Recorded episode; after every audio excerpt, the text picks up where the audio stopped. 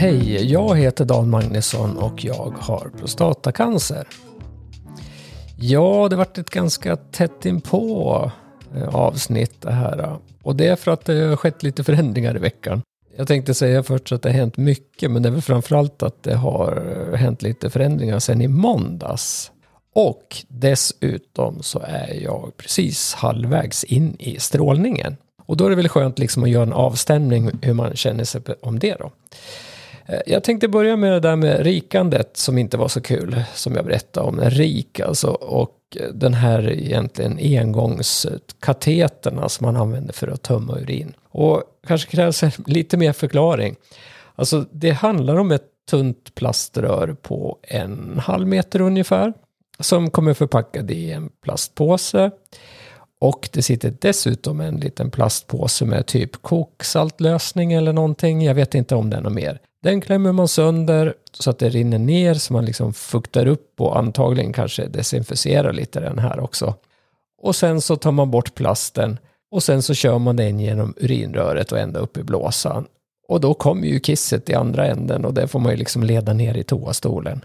Och sen när man är klar rycker man ur den och så kastar man bort den här. Och det är viktigt med hygienen hela tiden också, att man tvättar sig och, och snoppen också. Så att man inte får någon infektion eller någonting. Så funkar det här.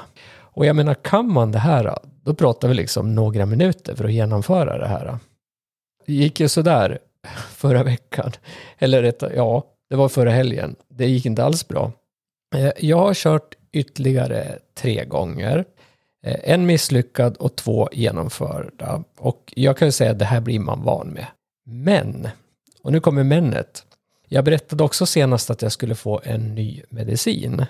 Och jag tror jag har haft en tidigare medicin och en tidigare för två och ett halvt år sedan och ingen av dem har funkat någonting. Det här var en alfa-1-blockerare som ska få musklerna kring prostatan att slappna av. Och, då, och den ska väl också, liksom hela prostatan ska slappna av så att urinröret kan vidga sig. Då. Det låter som en jävla hokus pokus och jag har ingen aning om hur det fungerar. Jag tog min första måndag kväll. Det skulle ju ta en vecka innan det verkade, var det sagt. Jag eh, kissade innan jag gick och la mig. Jag kommer inte riktigt ihåg om jag rikade då heller. Jag vet faktiskt inte. Skitsamma. Vaknade som vanligt efter några timmar, gick upp och kissade. Och ursäkta uttrycket, jag pissade som en jävla häst. Den strålen har inte jag upplevt liksom på flera månader, kanske inte på flera år. För det gick som bara attan. Och sen sov jag resten av natten. Och ännu bättre, det har varit så resten av veckan här.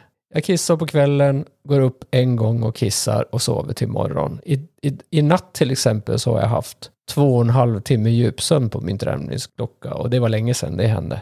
Så jag känner ju mig mer utvilad, tror jag. Eller jag har väl klarat mig rätt bra hela tiden på, just på morgnarna då. Ja, det är ju bara att hoppas då att det här fungerar. Så att nu de senaste dagarna så har ju jag slut, slutat med det här med att rika Eh, för det finns ju ingen anledning, även om det är så här, när jag kissar så kan jag känna mig fortfarande kissnödig. Antingen direkt eller bara någon minut efter. Eh, men att hålla på och rika, som jag gjorde tror jag var tisdag morgon och det kommer liksom 30 milliliter, det är ju ingen idé att göra det, för det kan man ju gott ha i blåsan och till och med sova också. Och det finns ju en liten infektionsrisk också när man håller på med det här. Så det är väl dumt. Så jag har slutat med det så länge. Men jag tycker att liksom kompetensen och erfarenheten att jag har gjort det här känns jäkligt bra och jag kanske måste ta upp det igen. För det ska man ju vara medveten om. Den här veckan har varit bra, nästa vecka kanske det blir någonting helt annat. Det har man ju ingen aning om och det får man vara både medveten och beredd på. Förra gången också så pratade jag lite grann om träning, eller jag pratade mycket om träning, låt väl som, lät som, ja, jag har ju varit med i Friskis-sekten som man säger. Men jag vill bara förtydliga det, att jag pratar om vad som behövs, som är nödvändigt. Det är styrketräning.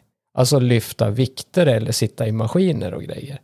Det räcker liksom inte att bära en matkassa då och då, utan att gå på gym. Och de rekommenderar ju åtminstone tre gånger i veckan. Idag så har jag istället skottat snö, för det har kommit mellan tre och fem decimeter ungefär i natt här i Gävle. Eh, så vi, först skottade jag väl om kanske någon halvtimme och sen så körde jag snöslunga en timme. Och den är jävligt jobbig den också för man vill liksom hålla ner det mot backen då. Men vad som är viktigt, liksom den här styrketräningen. Jag har ju tränat den här veckan, eh, mest spinning faktiskt. Och sen har jag gått en hel del också. Häromdagen gick jag 17 000 steg för då gick jag till strålningen och sen gick jag till Friskis och sen så gick jag hem. Och eh, jag tror att jag sov tre tupplurar den dagen. För det, grejen är ju det här med hormonerna. Det är ju det som den här eh, styrketräningen ska kunna hjälpa till med. För tappar man muskler och får bara massa fett så blir man ju, man blir ju kraftlös av det. Det är ju inte viktigt liksom att se vältränad ut eller snygg, men, men utan träning så känner man sig faktiskt gammal. Det är inte jättekul att vara trött och svag. Och faktum är att jag hörde om ett exempel, det var egentligen min fru som hörde det, om en man som fick hormoner som hamnade i rullstol av kraftlöshet. Det var en gammal man får vi säga, men ändå. Och dessutom med ett jäkla humör också. Så där påverkade ju hormonerna jättemycket. Jag tror faktiskt han fick hjälp med en ny eh, dos eller någonting, men det, är, det, det här är, liksom, det är inget, alltså hormon, det är inget, det är inget skämt det här eller.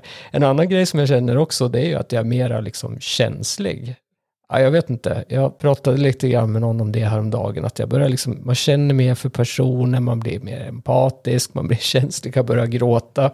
Eh, och det kan ju vara fint men när man hör någon bra musik eller någonting. Men det här är ju inga problem. Men nu kan jag ju säga att det här påverkar ju liksom psyket. Det gör det ju.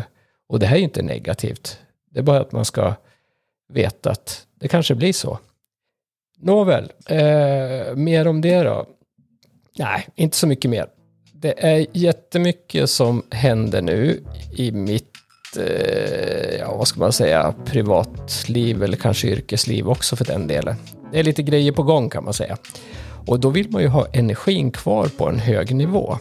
Hur man nu ska göra det då.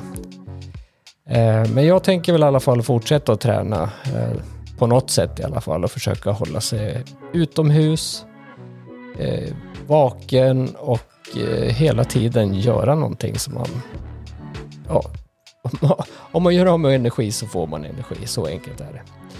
I övrigt, ja, mitt i strålningen, nu är det fortsatt strålning, inte mer med det. Vi hörs!